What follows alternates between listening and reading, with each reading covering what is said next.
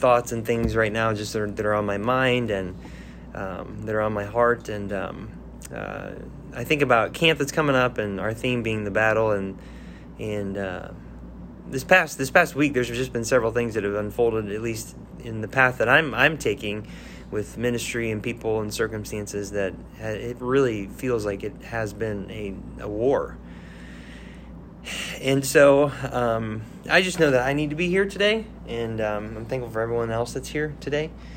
And I pray that you would move among us and that you would teach us and that you would guide us. Um, your truth is the is really the best thing that our eyes could ever behold, and it truly is an anchor for our, our soul, and it gives us uh, great stability when things are upturned in our life, and um, and we do have an adversary that is wanting to come against all of us, individually, corporately, as a church, um, as a youth ministry, and uh, and I don't think it's a coincidence that we're talking about the things that we're talking about today. Leading into camp, dealing with the circumstances this week, just for me personally. So I pray, Lord, that you would um, just have your way in me today, um, and that you would help us just to be able to uh, follow you and be obedient to really, from the bottom of our heart, truly seek to glorify you and to magnify you in the moments that you give us in this world. So we love you, God. We thank you. Again, thank you for our time. We pray this in Jesus' name. Amen. All right. So, um, anyway, um, there, there's there's just been some things within our church. Just be praying. I know Pastor Tom's going to talk about uh, some stuff in the in the main service, um, and so you'll hear about it there. But um, everything I just prayed is just really I mean, it, it is what it is. Um, and, and we are in a battle. And sometimes I forget. Sometimes I forget uh, what we're in day in and day out. Um, it's easy to kind of get stuck in our routines and, and to do the things that we do as, as believers. And, um, and it, it's, it's the difference between those of you that have played sports or, or any sort of instrument or you know anything where you have practice. You know, practice is one thing, and practice can be intense, and practice can really be something that um, um, is tiring, it gets exhausting, but it's totally different than playing the game. It's totally different than getting out there at the concert. It's, it's just completely different. Uh, when things go when things go live and you actually are, are making it count, everything that you had practiced counts in that moment. And uh, and it's the same thing in your in your spiritual walk. The difference is, I think, within our schedules when it comes to games and concerts and different things that we do, we know when that day is coming when it comes to warfare, you really don't know when the day is going to be there. You need to always be prepared. Um, and, and I think what our flesh, this world, the enemy likes to do is to do things in such a way to make you think that you're okay when you're not, and then when you least expect it, he hits and he does things that uh, can really rock your world pretty pretty fast. Um, and so this is just a, a teaching moment that I want you guys to really understand because when I look at Job's life, we're going to talk about Job today, so go ahead and turn to Job chapter 1. When I think about Job's life and I think about when Satan speaks to, to the Lord and what unfolds after that, I think about with Adam and Eve and how Eve did not necessarily expect it, neither did Adam. Um, you know, Jesus knew everything, and so the last week or next week we're going to talk about Matthew chapter four and when the devil tempted Jesus. Um, and so he kind of knew that was coming, but he still was in his flesh, and we're going to talk about that next week. But he knows the right place, the right time, the right way to attack each and every one of us. And so it's important for us to cover these things heading into camp, and it's important for us to pay attention because God really wants to teach us a lot of different things. So, just as a quick review that we talked about last week, um, you know, you have the fall of Lucifer. He was not content with what God made him to be. Uh, he was the the ruler over God's creation prior to Adam and Eve and he wanted to be like the Most High. He was not content with being number two because God really made him as the most powerful being outside of the Trinity. And he had the ability to rule and reign, and he was not content with that. And he said, You know what? I'm going to lay that aside, and I want, I, I, I, I, me, my, I want to be like the Most High. And that's where sin originated. And this led into the battle for the throne. And that's the theme of the Bible. From beginning to end, everything that you see is the battle for the throne the battle for your throne individually, and the kingdom of God reigning inside of your heart individually, and the battle for the kingdom of heaven. And that's the literal physical kingdom that God wants to establish on this planet and reign throughout the entire universe. And it's been all about that. Lucifer wants that. He does not want God to be established in your heart He does not want God to be glorified in your heart. He does not want God to be glorified in this world. He does not want God's kingdom to succeed. And he's going to do everything that he can to stop that from happening. And one of the greatest tactics he has is the third one Satan is the author of confusion. He's the author of confusion. And I want you to remember that because anytime in your life where there is anything confusing going on, um, there's something with the enemy of God at work. And so you really need to lean upon the Lord in order to understand what's going on. And I think even today, talking about Job, uh, will really bring a lot of those things to light as well. And last week we talked about Satan's goal. Number one is to make you question, contradict, and change the Bible. If he can get you to not trust in the authority of the scriptures, if he can get you to not be in your Bible, to not trust what it says, to not have it be so a part of your life that if the Bible is not in you, if you don't spend your time in the Word of God, that, some, that a part of you is missing. If he can get you to not think that way, then he will succeed. If he can remove God's authority and God's words out of your life, then the only thing you have left are your own thoughts, your own words, and the thoughts and words of other people, and it's always going to lead you astray. And that's exactly what the devil wants you to do. So it's not a coincidence that the first time Satan speaks, that's exactly what he's doing. And we talked about that last week with Adam and Eve. And if you missed that, you can go back on our podcast and you can you can listen to that. Um, and so today we're going to be talking about questioning and doubting your relationship with God, because this is this is sec- this is the second goal of the devil. This one thing is to question, contradict, and change the Bible, remove the authority of the Bible from your life. But God also wants to get you to a point where you are questioning and doubting God and you're questioning and doubting your relationship to God. And even for some people, questioning the existence of God and does He really care? Now, I don't know if you've ever been in a circumstance like that before. Um, it's a very difficult circumstance to be in um, because you can be in certain circumstances where things are extremely difficult and you can feel like God has no idea what's going on and He doesn't care and He's not there and He's not delivering. And I don't know if you've been there. I've been in places like that.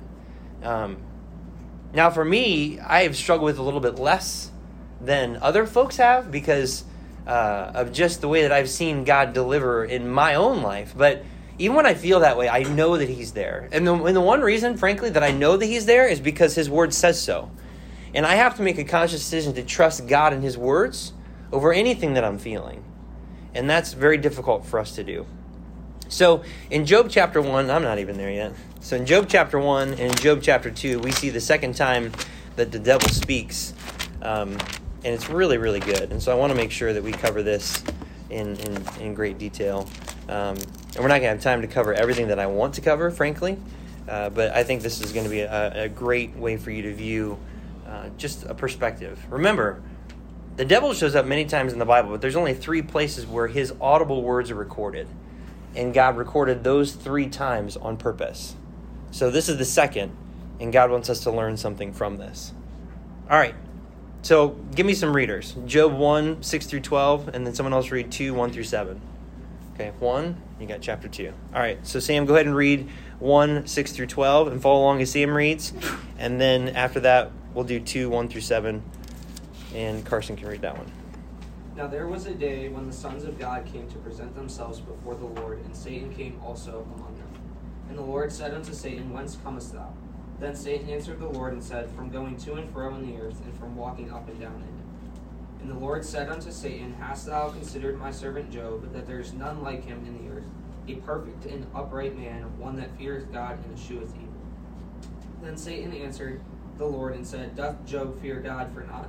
Hast thou Hast not thou made an hedge about him and about his house and about all that he hath on every side? Thou hast blessed the work of his hands, and his substance is increased in the land. But put forth thine hand now and touch all that he hath, and he will curse thee to thy face. And the Lord said unto Satan, Behold, all that he hath is in thy power, only upon himself put not forth thine hand. So Satan went forth from the presence of the Lord. And of course, you guys have heard the story before. What happens after that? Yeah. Let's a little bit louder. Let's get some people to actually want to speak. yeah. Yeah. All his kids dead. Like his greatest fear. They're dead. What else? Yeah, all his livestock. And remember, his livestock, that's his income. The, the way to provide for his family, it's all gone. Everything. All of his money is just gone.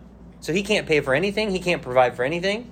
And if there's anything, you may not understand this now, but those of you, especially you fellows, when you get older, God has put a desire inside of you as a dude to provide for your own, to care for your people.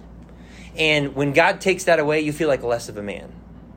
So he feels like he's a failure as a father because his kids are all dead. He feels a, a failure as a leader because now everything is taken away. He has no reason, no way to even provide for his own people. And then what else? Anybody else? Anything else? Yeah. What's that? Kill all his servants. Yeah, all his workers. So you have all these things unfold where he's attacked.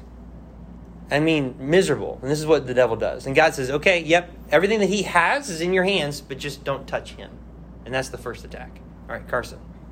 Again, there was a day when the sons of God came to present themselves before the Lord, and Satan came also among them to present himself before the Lord. And the Lord said unto Satan, From whence comest thou? And Satan answered the Lord and said, From going to and fro in the earth, and from walking up and down in. And the Lord said unto Satan, Hast thou considered the, my servant Job, that there is none like him in the earth, a perfect and upright man, one that escheweth, or one that feareth God and escheweth evil, and still he holdeth fast his integrity, although thou movest me against him to destroy him without cause. And Satan said, er, and, and Satan answered the Lord and said, Skin for skin, yea, all that a man hath will he give for his life. But put forth thine hand now, and touch his bone and his flesh, and he will curse thee to thy face. And the Lord said unto Satan, Behold, he is in thine hand, but save his life. Okay, and then what happened after that? Boils. So his own personal health. What else? Good. His wife tells him to curse God and die. Yeah, his own wife that he's joined his life unto says, Why don't you just curse God and die? So the one person that he should always be able to count on, his his spouse, is now saying, you know what, you should just turn your back on God. And then what else? There's one more thing. Yeah. His friends come to try to comfort him, but they don't really do a good job of comforting. Him. Yeah, they destroy him. That's really what they do. So the friends come in and say, "Well, Job, what did you do that was wrong? Because obviously God's hand is against you, and now you must have done something wrong, and you just don't know about it." I mean, it's just this is crazy, but this is exactly what the enemy of God does. He wants to do things in your life to cause you so much pain outwardly, so much pain inwardly that you turn your back on God. This is exactly what he wants you to do. And in some way, shape, or form, it's going to unfold. If it hasn't yet, it's going to. And there's going to be things that unfold that are going to test your faith on whether or not you're going to stand up and do what's right and trust God above your feelings, or you're going to buckle under the pressure. But this is what he does, and he's very good at it, and he knows exactly which buttons to push at the right time and in the right way to destroy you. And he loves it. He loves to destroy people. Job 41 talks about that. The other's pain is his pleasure. He loves that. It's disgusting. It's absolutely terrible. All right, so let's break this down a little bit. All right, so questioning and doubting your relationship with God. So the sons of God, Satan, the Lord, and the principle of authority. So the first thing that we see in both chapter 1 and chapter 2 was that there was a day when the sons of God came to present themselves before the Lord, and Satan came also among them.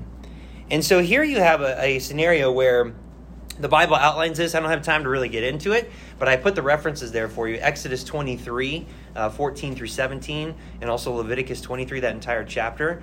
Um, way back before the Word of God was even written, God established certain things to be in, in order. And He has this order that He's established where He wants the sons of God to be presented before Him three times a year. And you see this happen with the nation of Israel. Within the Levitical law, there are three times a year that the males of Israel are to present themselves before the Lord. And so, whether this is accountability or, or what's going on, I have no idea. If I were to take a guess, I would be that they're giving an account of themselves, but it's a submission of, of them as God's creation, submitting to God and coming before Him. And they had no choice in the matter. Because at this point in time, the sons of God, this is the celestial host that followed Satan in rebellion with the very first rebellion. Back when Lucifer was in charge in Isaiah 14, where he had his throne before Adam and Eve were even, even on the scene at all. And when iniquity was found in the heart of Satan, you, he had the sons of God that followed his lead. And so this rebellious crew, the sons of God, is the same rebellious crew in Genesis 6 that left their first estate and started procreating among women. And you can read about that and how it created a race of giants. And this is where a lot of the Greek and Roman mythology really comes from, like Hercules and Zeus and all that. All that comes are legitimate. I think it's been, you know, magnified over time, but I think all those things legitimately come from these celestial beings coming down and procreating with women and creating these this race of, of abomination, which is also why God ended up flooding the earth. Because his way was corrupted before the earth, and Noah was found perfect in his generations, his lineage, his physical lineage. And so that's why Noah and his family were chosen to be redeemed out of the flood. So the entire earth, and this is what the devil does, he wants to try to get in there and destroy God's seed and destroy from the kingdom being established internally and physically. So it was a perfect plan from the devil. So these sons of God, they are still under the authority of God the Father, God Almighty. And there are three times a year where they have to present themselves before the Lord. And so we find one of those times here in Job chapter 1 and a second time in Job chapter 2. And for those of you that want to know about it, in Leviticus 23, these three times a year is uh, the feast of the Passover or unleavened bread, it's the feast of Pentecost, and it's the feast of trumpets. Those three feasts, when you study them out, are very significant when it comes to God.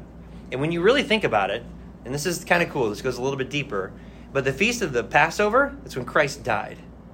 The Feast of Pentecost is likely when we're going to be raptured.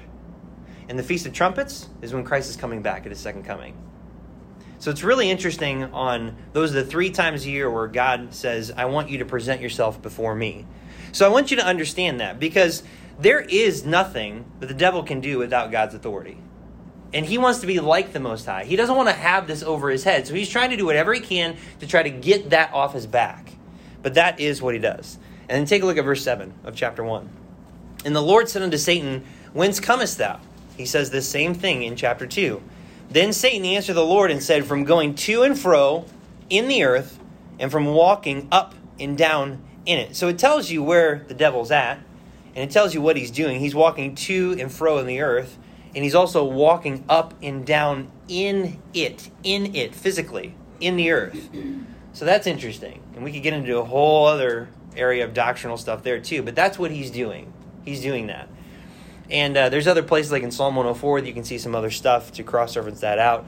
Uh, but this is what he does. And, and for me, I look at this from two different perspectives. Um, there's several verses that I want you to look at. You're already in, in Job, so take a look, hold your spot here. Go to Job chapter 41. Job chapter 41. And then give me a couple readers. Ephesians 4.14, if you'd like to take that one. Alana, you can take that one. And see, I'm going to take 1 Peter 5 8. So, Job 41.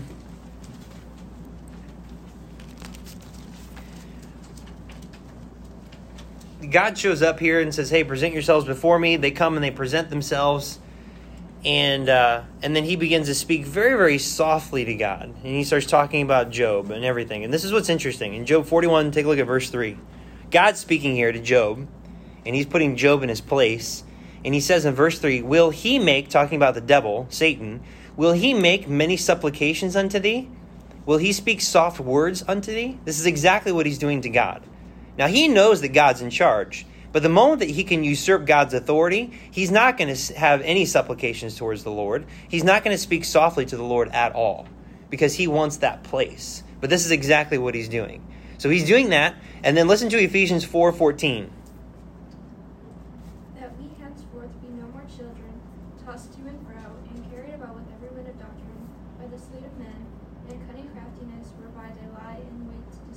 Okay, so what is causing people, according to that verse, to be tossed to and fro? Uh, by the sleight of men, and cunning craftiness. I think before that. Doesn't it say it? Oh, uh, every wind of doctrine. Yes, doctrine, false doctrine. So false doctrine by cunning men that are very, very crafty. So the devil is going in in the earth, throughout the earth, to and fro in the earth, and he is causing false doctrine to stir people up. You know the reason why people don't want to believe in God, and they think, well, there's so many different religions that are out there, and there's so many different denominations. It's because of the devil. It totally is. He is purporting and, and, and, and propagating false doctrine to get out there to cause confusion, to get people to not hear the truth of God's word. And it comes in the form of so many things. I mean, false science, when you get into evolution and atheism, um, you get into so many different things like that. He's going to try to use that. He's going to try to use religion and religious tradition. He's going to try to use people that will say they believe the Bible and will stand up behind pulpits and preach and, and just give them one thing that's wrong and it will take them, it will just tailspin them off in a completely different direction. So that's what he does because of 1 Peter 5 8. Be sober, be vigilant, because your adversary, the devil, as a roaring lion, walketh about seeking whom he may devour. He's walking. He is constantly moving. The devil does not sit still. He is constantly moving and he is constantly looking for an opportunity to capitalize on removing anyone's ability to glorify God. And this is why you've got to be on guard. This is why I love that God landed us on the battle for camp. I feel like I'm, I'm actually speaking a camp message right now. It's one of those things where preparing going into this, we are in a battle every single day, and the devil is trying to roam everywhere that he can, and he and, and, and he is trying to take advantage of every person that he can, every church that he can, every opportunity to manipulate, to confuse, to control, to change the narrative, and so that way people are headlong going straight to hell, thinking that they're pleasing God in the process. Because that's what he wants. He wants people to do that. And the only thing that's going to be able to keep you where you need to be is the Word of God. That's it. That's it. That's the only thing that's going to be able to keep you there. The Word of God is the only thing that's going to be able to keep you secure. So you have this whole principle of authority, and I like that. And it helps me to know that Satan can only go so far. And we're going to talk about that in a minute. All right, so the second thing here, letter B God brings Job to Satan's attention. Back in Job. So God brings Job to Satan's attention. Have you considered? Of course he's considered. I mean, he's walking to and fro.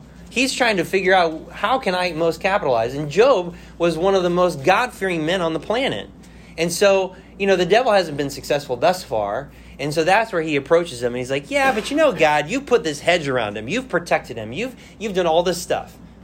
Yeah, but have you considered my servant Job? See, God knows Job's heart better than anybody else. And the devil's trying to get in there to turn it completely around. And he brings Job to, to Satan's attention two times Job chapter 1 and Job chapter 2. And frankly, man, what an honor. Like, can you imagine that? Can you imagine being in a scenario that you are walking with God and so in love with God that that the devil's not been able to touch you so far. You've been tempted and you've had some successes and failures, but that between a conversation between the two most powerful beings in all of existence, the Almighty God, and then the second in command, or used to be, Lucifer. And God's like, hey, have you considered that little weak human down there? Have you considered him? I mean, that's incredible. So God's working something. It's way beyond our understanding, but that's what he does. He brings Job to Satan's attention. And then Satan displays himself as the accuser of the brethren, letter C. And this is exactly what he does. He likes to turn things around and make us feel guilty for things in order for, to get us away from walking with God. And this is what he does, and he is so good at it. Take a look at it in chapter 1, verse 9. Then Satan answered the Lord and said, Doth Job fear God for naught? Does he fear him for nothing? Hast thou not made a hedge about him, and about his house, and about all that he hath on every side? Thou hast blessed the work of his hands, and his substance is increased in the land. But put forth thy hand now, and touch all that he hath, and he will curse thee to thy face. See, God, you know what? Job only walks with you, and he only spends time with you because of what he gets from your relationship. That's it. He only loves you because of how you love him. But the moment that he stops feeling your love and your care and your blessing, he's going to turn his back on you.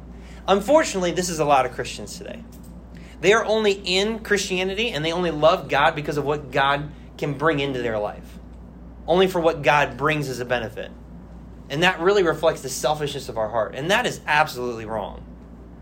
The fact is, when you really boil it all down, if you have nothing, and like let's just say, let's take it to the extreme. Let's just say that Jesus never died for you. Does God still deserve your worship and your loyalty? Why? He created you. Yes. And frankly, when you think about it, if you think that you deserve God to die for you, there's something seriously wrong with you. Because when I think about me, and I think about my life, and I think about God taking that for me, I'm like, God, you're nuts. You're crazy. Like, why would you do anything like that? I don't understand. Um, And so, even if God, and this is hard to say, and, and it's hard to believe too, but even if God were to decide to never never die for you, would you still would you still worship him? Would you still honor him? Would you still live the way he wanted you to live? Even if you knew at the end of your life that you were going to go to hell. That's a very tough question to answer. But it really reveals the state of your heart. And God knows, and I don't think He holds that against us. But that's what we're talking about here. Because if you're not willing to at least consider that, then what kind of a relationship do you have with God? It's all one sided. It has nothing to do with Him and all about you, which is our Laodicean problem anyway. so he accuses Job for that. And then take a look at chapter 2, because obviously Job passed that test. And actually, take a look at end of chapter 1. We'll see what, what happened with Job. It says uh, in verse 20 Then Job arose and rent his mantle and shaved his head and fell down upon the ground and worshiped. And said, Naked came I out of my mother's womb, and naked shall I return thither. The Lord gave, and the Lord hath taken away. Blessed be the name of the Lord. And all this Job sinned not, nor charged God foolishly. So he knew, and he had, he knew who God was, and he he knew, you know what, I got to trust God. Yeah, this hurts, but God knows what's going on, and I trust Him.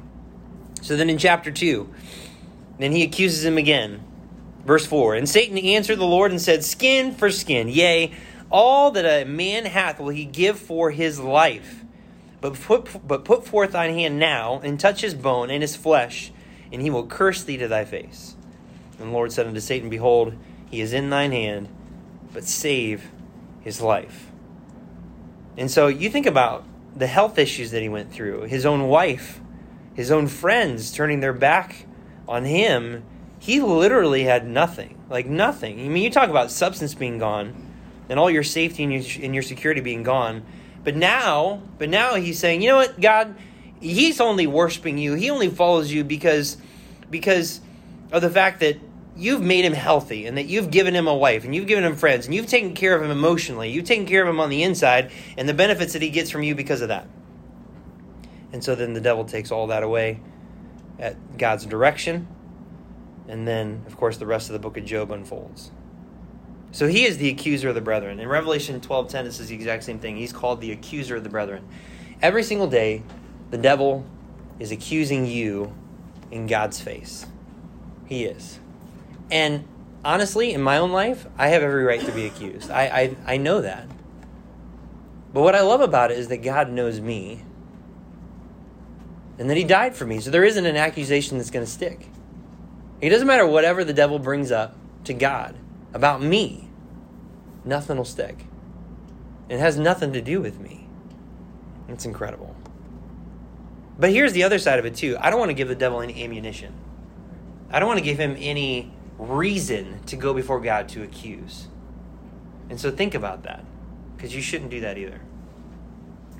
All right, let's take a look at this next one. Letter D. God allows Satan to work within certain limits.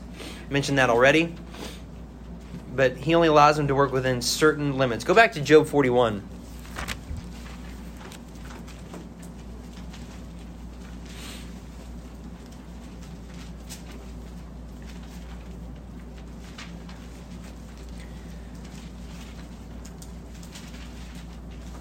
We already read verse 3, where he came and he spoke softly to God. Outwardly, anyway, will he make many supplications unto thee? Will he speak soft words unto thee? But take a look at the next several verses, down to verse 7. We're going to read these and see how the devil actually behaves before the presence of God, knowing that he doesn't have that authority that God Almighty has. Verse 4 Will he make a covenant with thee? Will thou take him for a servant forever? See, that's how God sees the devil. Even though the devil is who he is and he does what he does, God looks at the devil as his servant. Now, that may sound weird to you, but let me just tell you there have been times in my life, and this is a biblical pattern that you'll see throughout the scriptures. There have been times in my life where Ed has clearly been the enemy of God in my own life, in the life of my family, in the life of even church stuff. And what God has done is that He's taken such a terrible circumstance and He's turned that circumstance completely around. And now God is honored and blessed in ways that He would not have been before. And this is what God does. He takes the devil's intent is I want to steal glory away from God. I want to steal anyone being able to bless God. I want to I want to steal that away. I want to be like the most high. And so he works his plan. And God's like, Yep, go ahead. Go ahead. Yep, you can do it. But everything that you do is actually going to honor me more. That's how God looks at this. Now, we don't see it from a humanistic perspective, but I've seen it in my own life. My greatest failures have been the reason that I can bless God the most.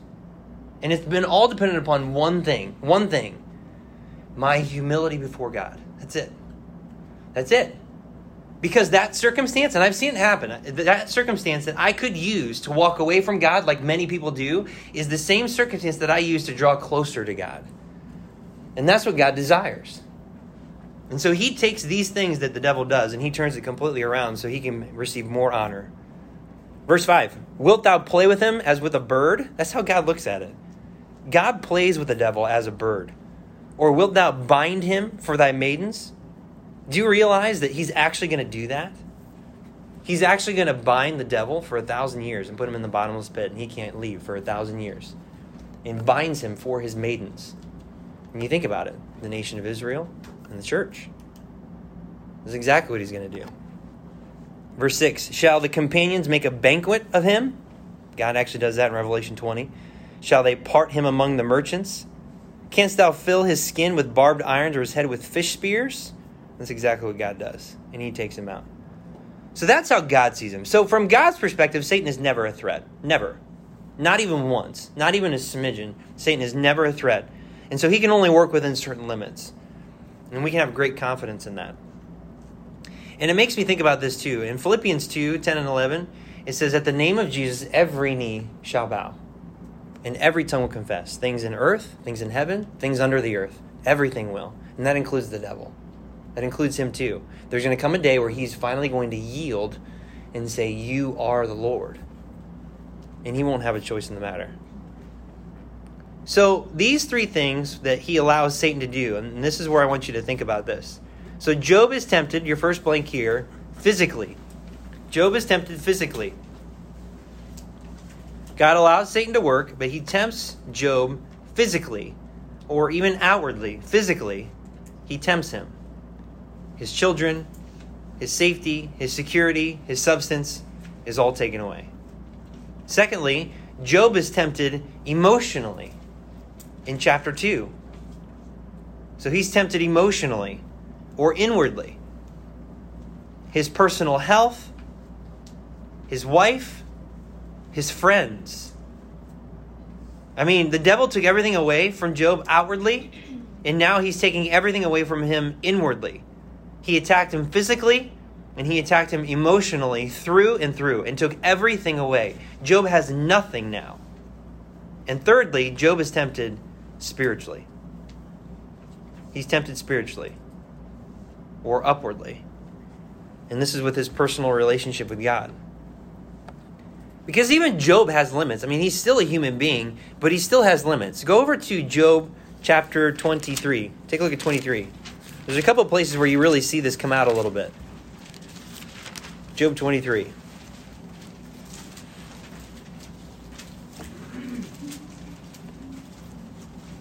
Job 23, verse 1.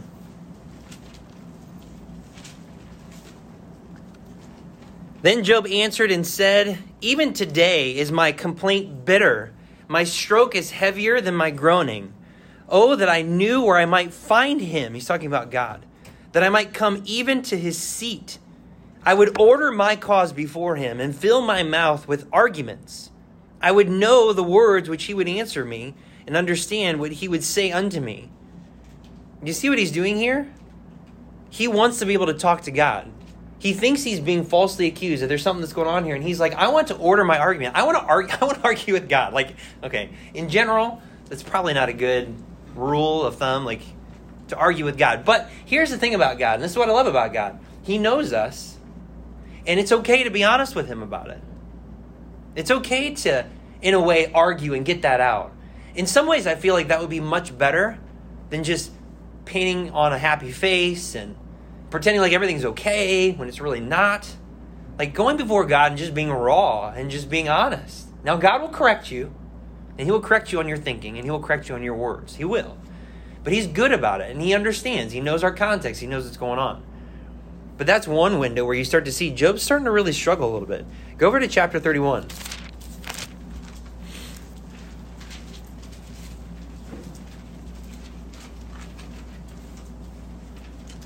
And verse 35.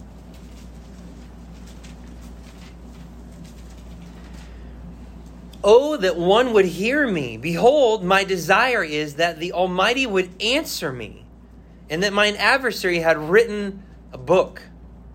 So again, he wants to argue, and he wants to go before God, and he wants God to talk to him. And honestly, who wouldn't in this scenario? Who wouldn't? And I'm telling you, just from experience in my own life, um, you know the uh, the moments where you feel like uh, God is far away, He's closer to you than you even realize.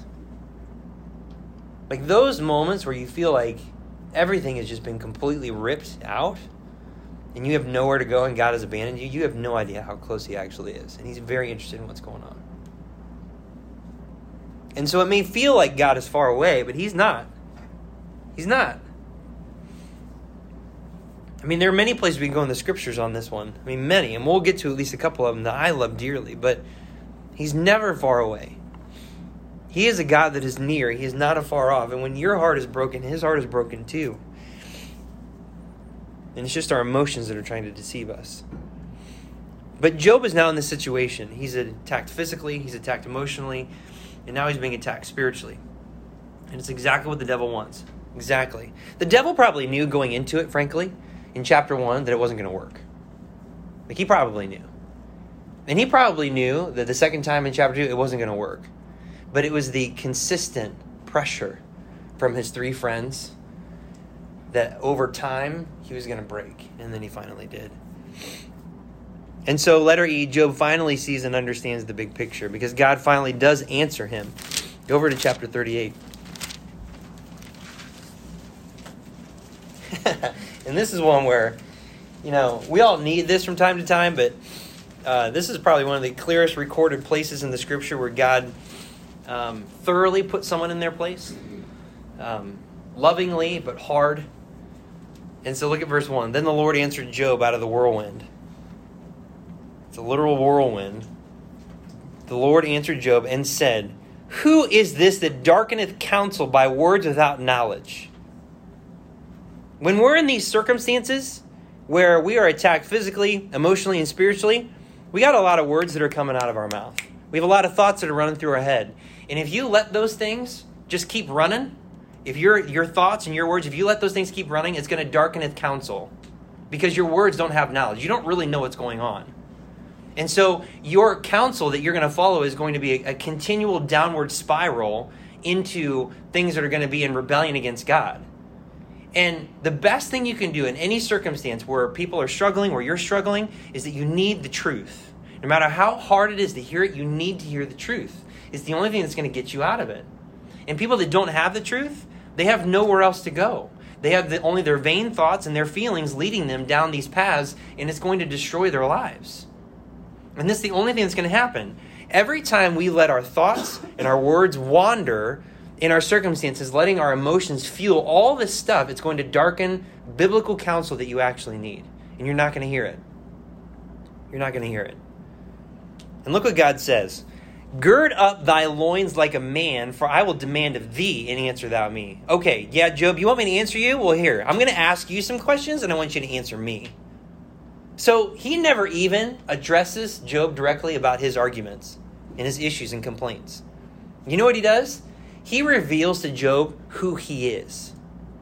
And in the process of looking at God and understanding the, the majesty of God, the power of God, and his nature and everything, he's like, I had no idea what was going on. I'm sorry, God. I should have never, I should have never even uttered a word against you he was sobered up real fast.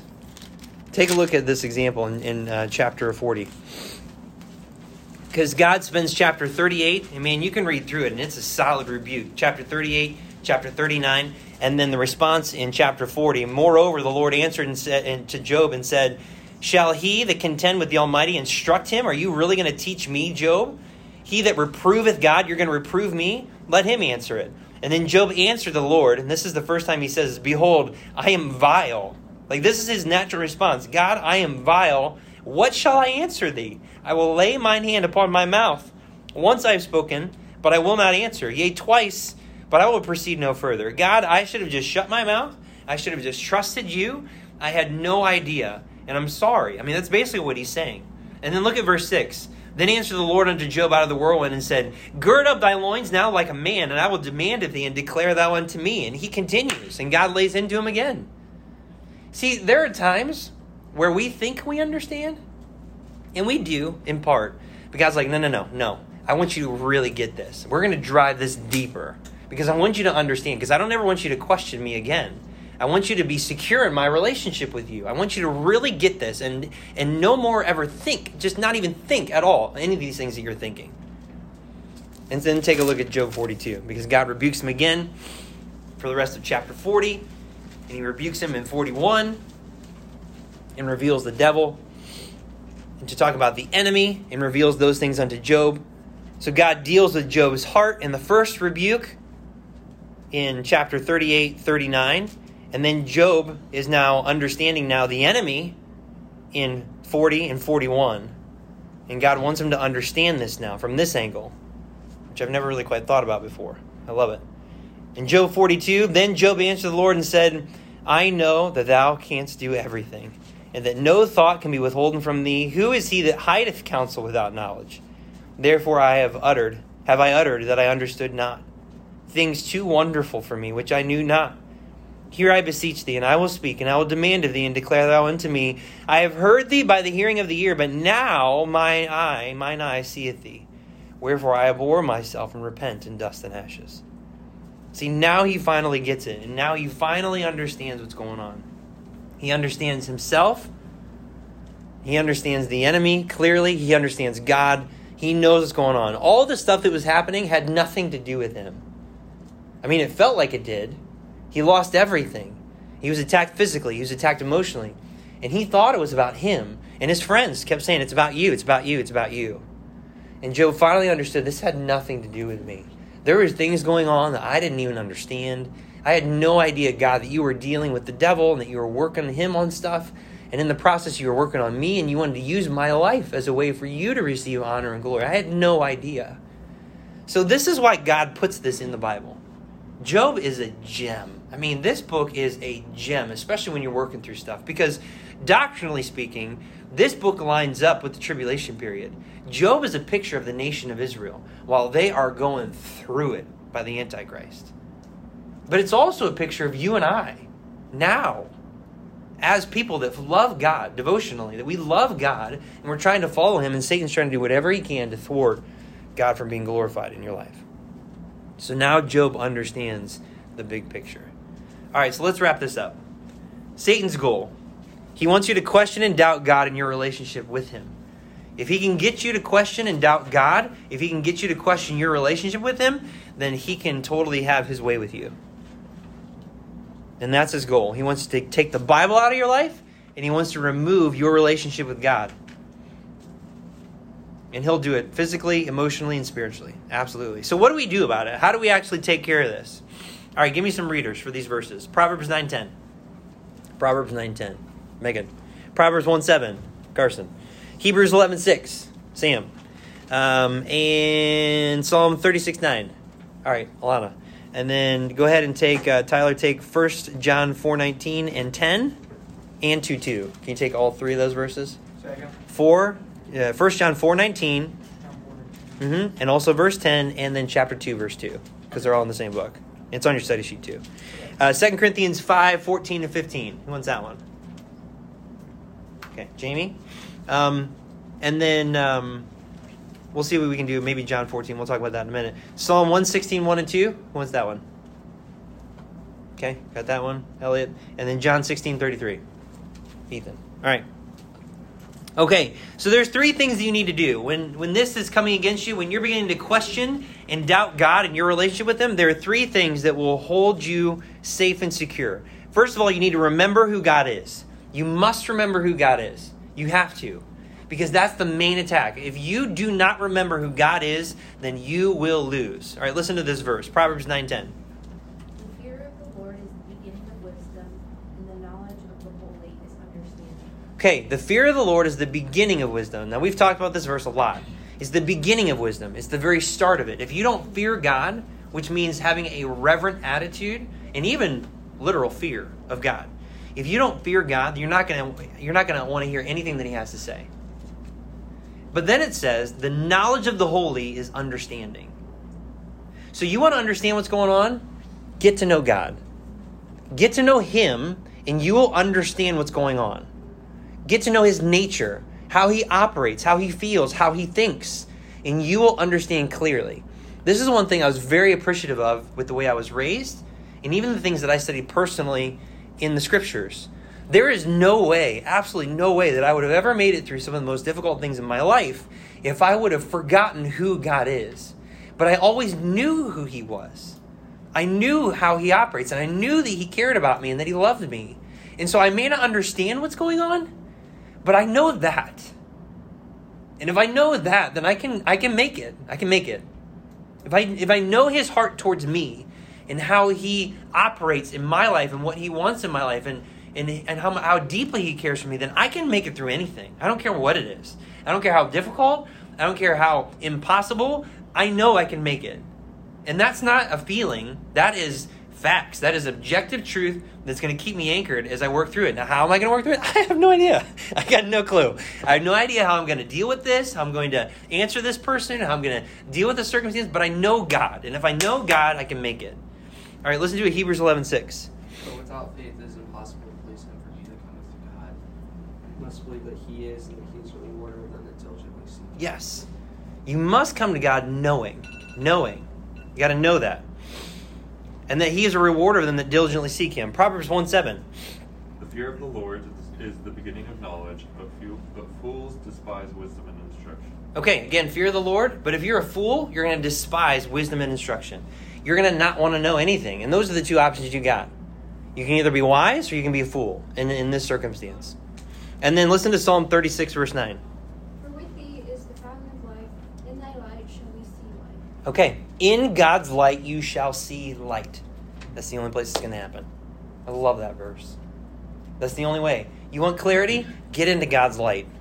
Get into His presence, get into His Word, spend some time with Him, and you will understand. And you may not understand right away, but you'll understand eventually. For sure. For sure. So you have to remember who God is. Secondly, you have to remember what He's done.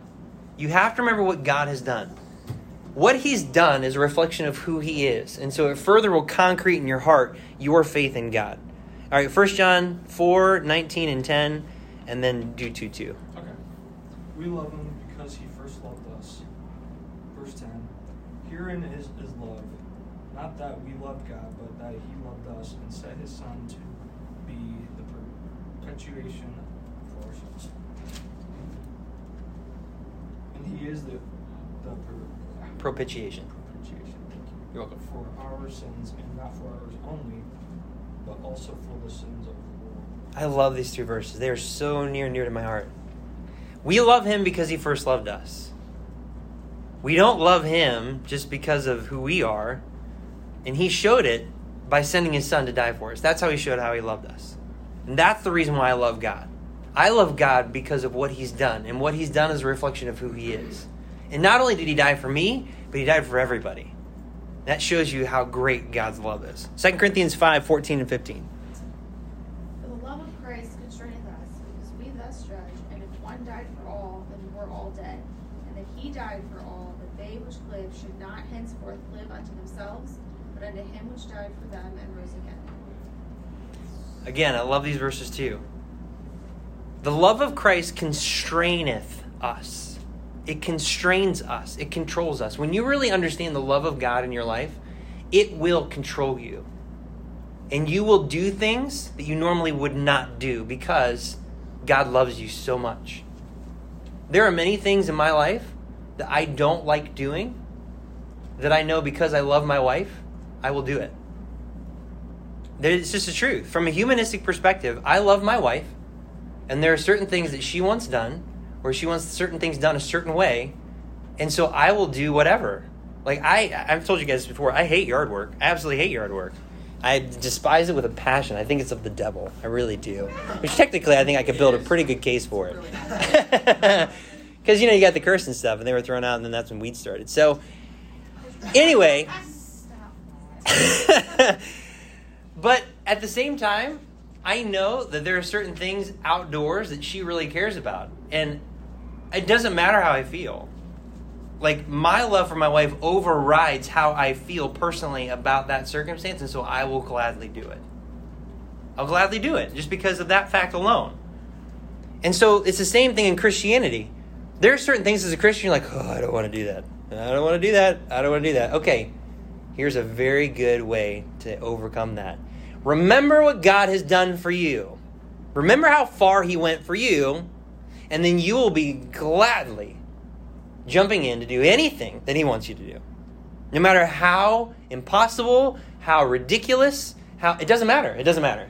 You'll do anything that He wants you to do. All right, and then thirdly, rest in your relationship with the Lord. Remember who He is, remember what He's done for you personally, and then rest in your relationship with God. Psalm 116, 1 and 2. I love the Lord because he hath heard my voice and my supplications, because he hath inclined his ear unto me. Therefore will I call upon him as long as I live. I love the Lord because He hath heard my voice and my supplications. God wants to hear you. Like, who else is like that? I mean, we get tired of each other. And we don't want to hear people, right? Some people more than others, especially Andy. Yeah, yeah, yeah, yeah, yeah, yeah. But God always wants to hear you. And so you think about that. The most incredible, magnificent thing in all of creation. He wants to hear you. Like I that is incredible to me. It's one of those things where so God wants me to actually just be with him and to spend time with him. Like just think about that and chew on that for a while. That will change your perspective. And because God has inclined his ear unto me, therefore I will call upon him as long as I live. And so if you don't do these three things, then you're going to run the risk of falling prey to the devil's attack because he wants you to question, he wants you to doubt God, he wants you to doubt your relationship with him, he wants, he wants you to question that. You've got to remember who God is, you've got to remember what he's done, and you've got to learn how to rest with him. And that's exactly what happened with Job. Job learned who God was, he remembered, and he remembered what he has done, and he learned how to rest. And Job was able to make it through, and that's exactly what he did. You've got to do that. So I don't think it's a coincidence today that we covered this, and I know we're all over the place, and maybe there's some things that are going on in your life. Um, but I know this has been very timely for me too, so I hope this has been a, a blessing to you guys. All right, let's go ahead and pray. Father, again, thank you for your word. I pray that we would um, hold these things very, very dear, um, that we would um, not let them go, that we would meditate on them and let them affect the way that we behave in this world. Thank you for loving us. You have loved us more than anybody else, more than what we can even comprehend. But thank you for giving us your book that really shows us how much you love us. And um, and I pray that we would honor you and that we would glorify you. I pray for those that are not with us today, whatever's going on with them, that you would be with them, and that you would help them with the things that they're going through. Um, that they would just really remember who you are what you've done, and that they learn to rest in their personal relationship with you. So we thank you. We pray these things in Jesus' name. Amen.